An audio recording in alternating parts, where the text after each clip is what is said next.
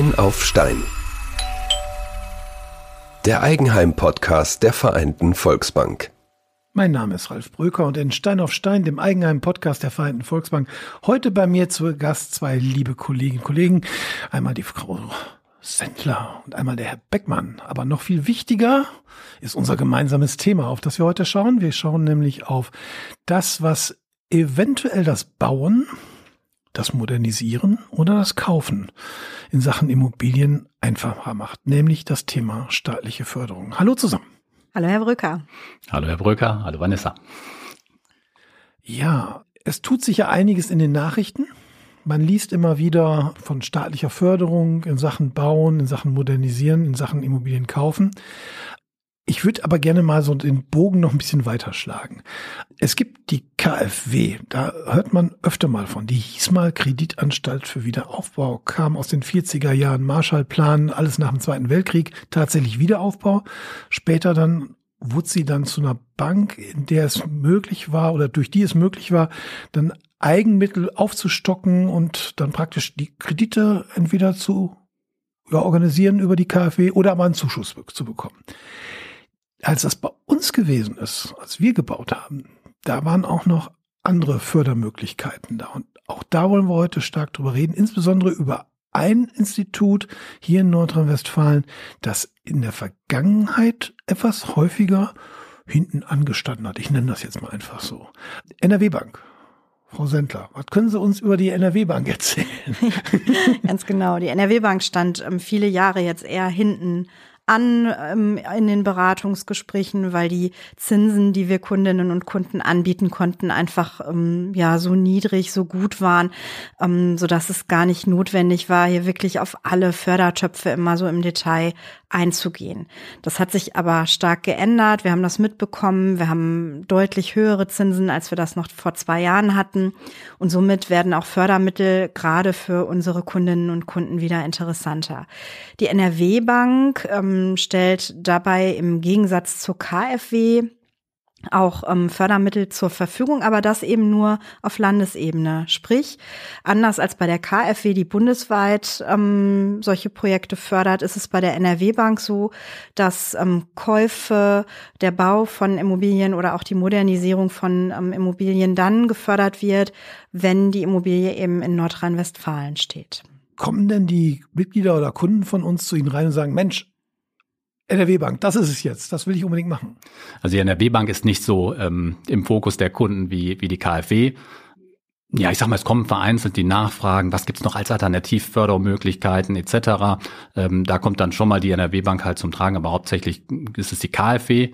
Ähm, und so ein bisschen historisch gesehen muss man halt sagen, die, die ähm, NRW-Bank hat seinerzeit die, die Darlehen halt dieser sogenannten WFA-Darlehen, die es halt, wo Sie gerade sagten, wo Sie äh, zu Ihrer Zeit gebaut haben oder mhm. gekauft haben, ähm, mehr oder weniger halt übernommen.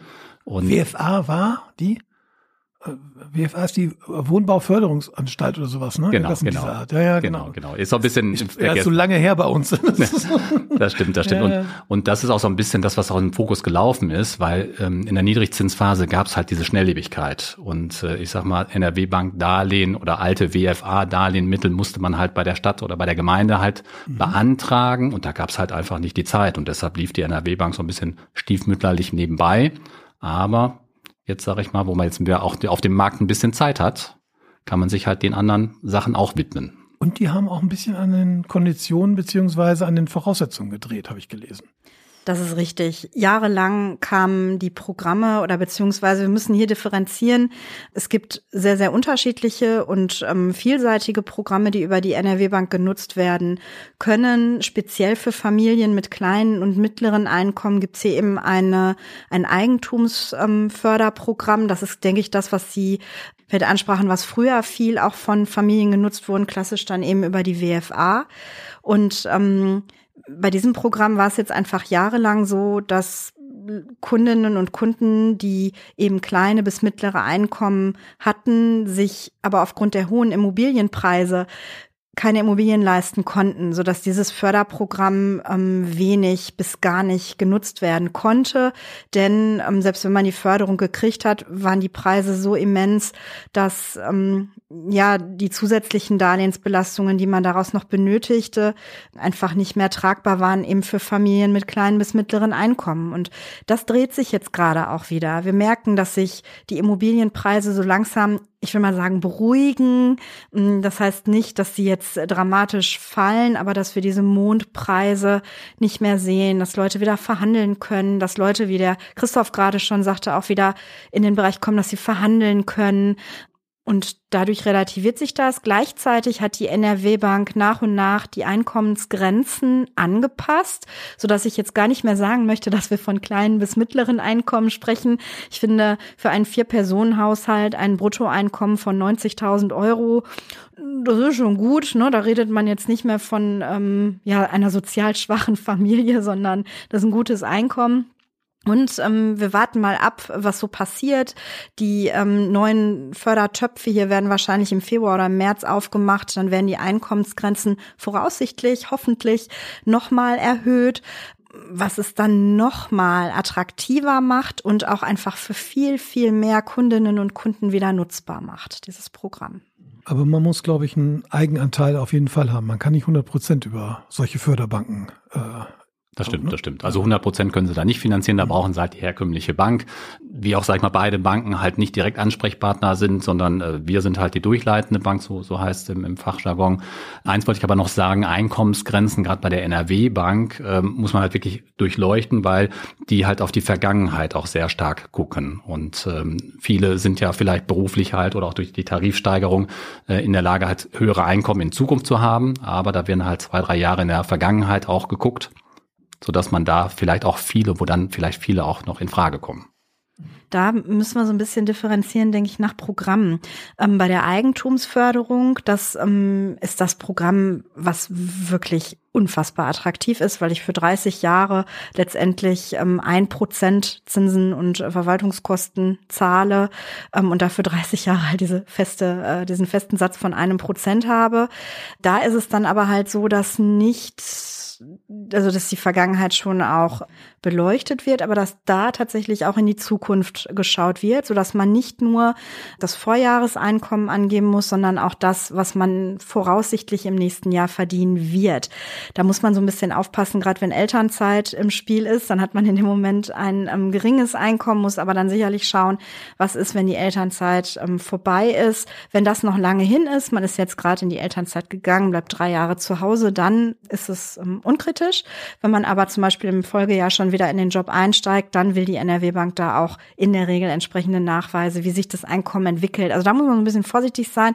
Es gibt aber andere Programme, die eben genau, wie der Christoph gerade sagte, die letzten oder das zweite und dritte Jahr vor Antragstellung, also aktuell 2021 und 2020 beleuchtet und das kann dann wirklich ganz gut sein.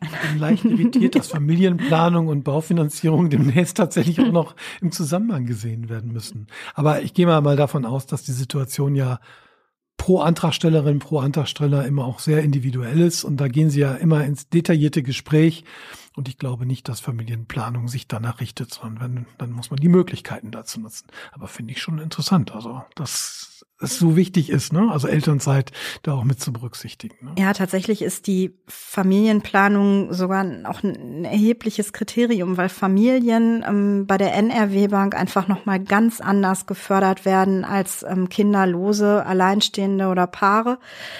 Gerade das Thema Kinder oder auch behinderte Familienangehörige wird bei der NRW Bank nochmal ganz anders und deutlich besser gefördert mit ganz anderen Einkommensgrenzen, mit höheren Darlehensbeträgen, die da möglich sind. Das ist schon was. Ne? Wobei wir hier auch wirklich einmal genau vielleicht gucken sollten, welches Vorhaben dann auch wie gefördert wird. Mhm. Wissen oder ahnen die Leute, die zu Ihnen kommen, von, von diesen Möglichkeiten haben? Denken die, jawohl, haben wir uns alles super gut informiert. Wir waren im Internet gestern Nachmittag zwischen drei und sechs und jetzt wissen wir alles oder ist also, das relativ unbekanntes Terrain? Also ehrlich gesagt, ehrlich eher unbekannt. Also ich sag mal, wir müssen da halt aufklären. Wir müssen auch immer äh, genau nachgucken, weil es halt wirklich viele unterschiedliche Fördervarianten auch gibt. Und das versuchen wir natürlich in unseren individuellen Gesprächen halt immer in den Vordergrund zu stellen. Mhm. Wo kommt der Kunde am einfachsten, am besten zu seinem Eigentum? Gibt es da einen Aha-Effekt oder sind die meisten dann enttäuscht, weil es nicht so toll ist? Also, wenn Sie sagen, staatliche Förderung könnte für Sie attraktiv sein und dann rechnet man das mal aus und ich persönlich glaube ja, dass wenn man insbesondere auf die Zahl am Monatsanfang guckt, wenn man denn seine Belastung zu bezahlen hat, dass es ja eine ganz spannende Sache sein kann. Und wie viel sich, sich das verändert, wenn man die entsprechenden Förderungen damit einbaut. Ne? Das ist richtig. Das ist ein gravierender Unterschied. Und ähm, deswegen ist es einfach auch so wichtig. Wir müssen da halt nur wirklich differenzieren. Auch je nach Vorhaben sind einfach unterschiedliche Förderungen möglich. Das bedeutet, wenn ich eine Immobilie baue, dann muss man halt wirklich genau hingucken, welche Fördertöpfe sind da möglich. Über die KfW zum Beispiel kann ich, wenn ich baue, im Grunde nur Fördermittel bekommen, wenn es ein klimafreundlicher Neubau wird. Also wenn ich schon ordentlich Geld in die Hand nehme und die neuesten Standards da umsetze, plus einen kleinen Zuschuss noch, weil es selbstgenutztes Wohneigentum ist, den bekomme ich auch, wenn ich baue und eben diese Voraussetzungen nicht erfüllt sind. Aber ich muss es selber nutzen, während man bei ähm, Modernisierungen zum Beispiel nochmal deutlich einfacher an Fördermittel kommen kann und das eben auch, wenn man eben nicht diesen 40 plus Standard erreicht, der ja einfach schon für sehr, sehr oder klimatechnisch sehr, sehr hochwertige Häuser hier mhm. gilt. Kann ich eigentlich Fördermittel kombinieren? KfW und NRW-Bank? Genau, Fördermittel sind auch kombinierbar.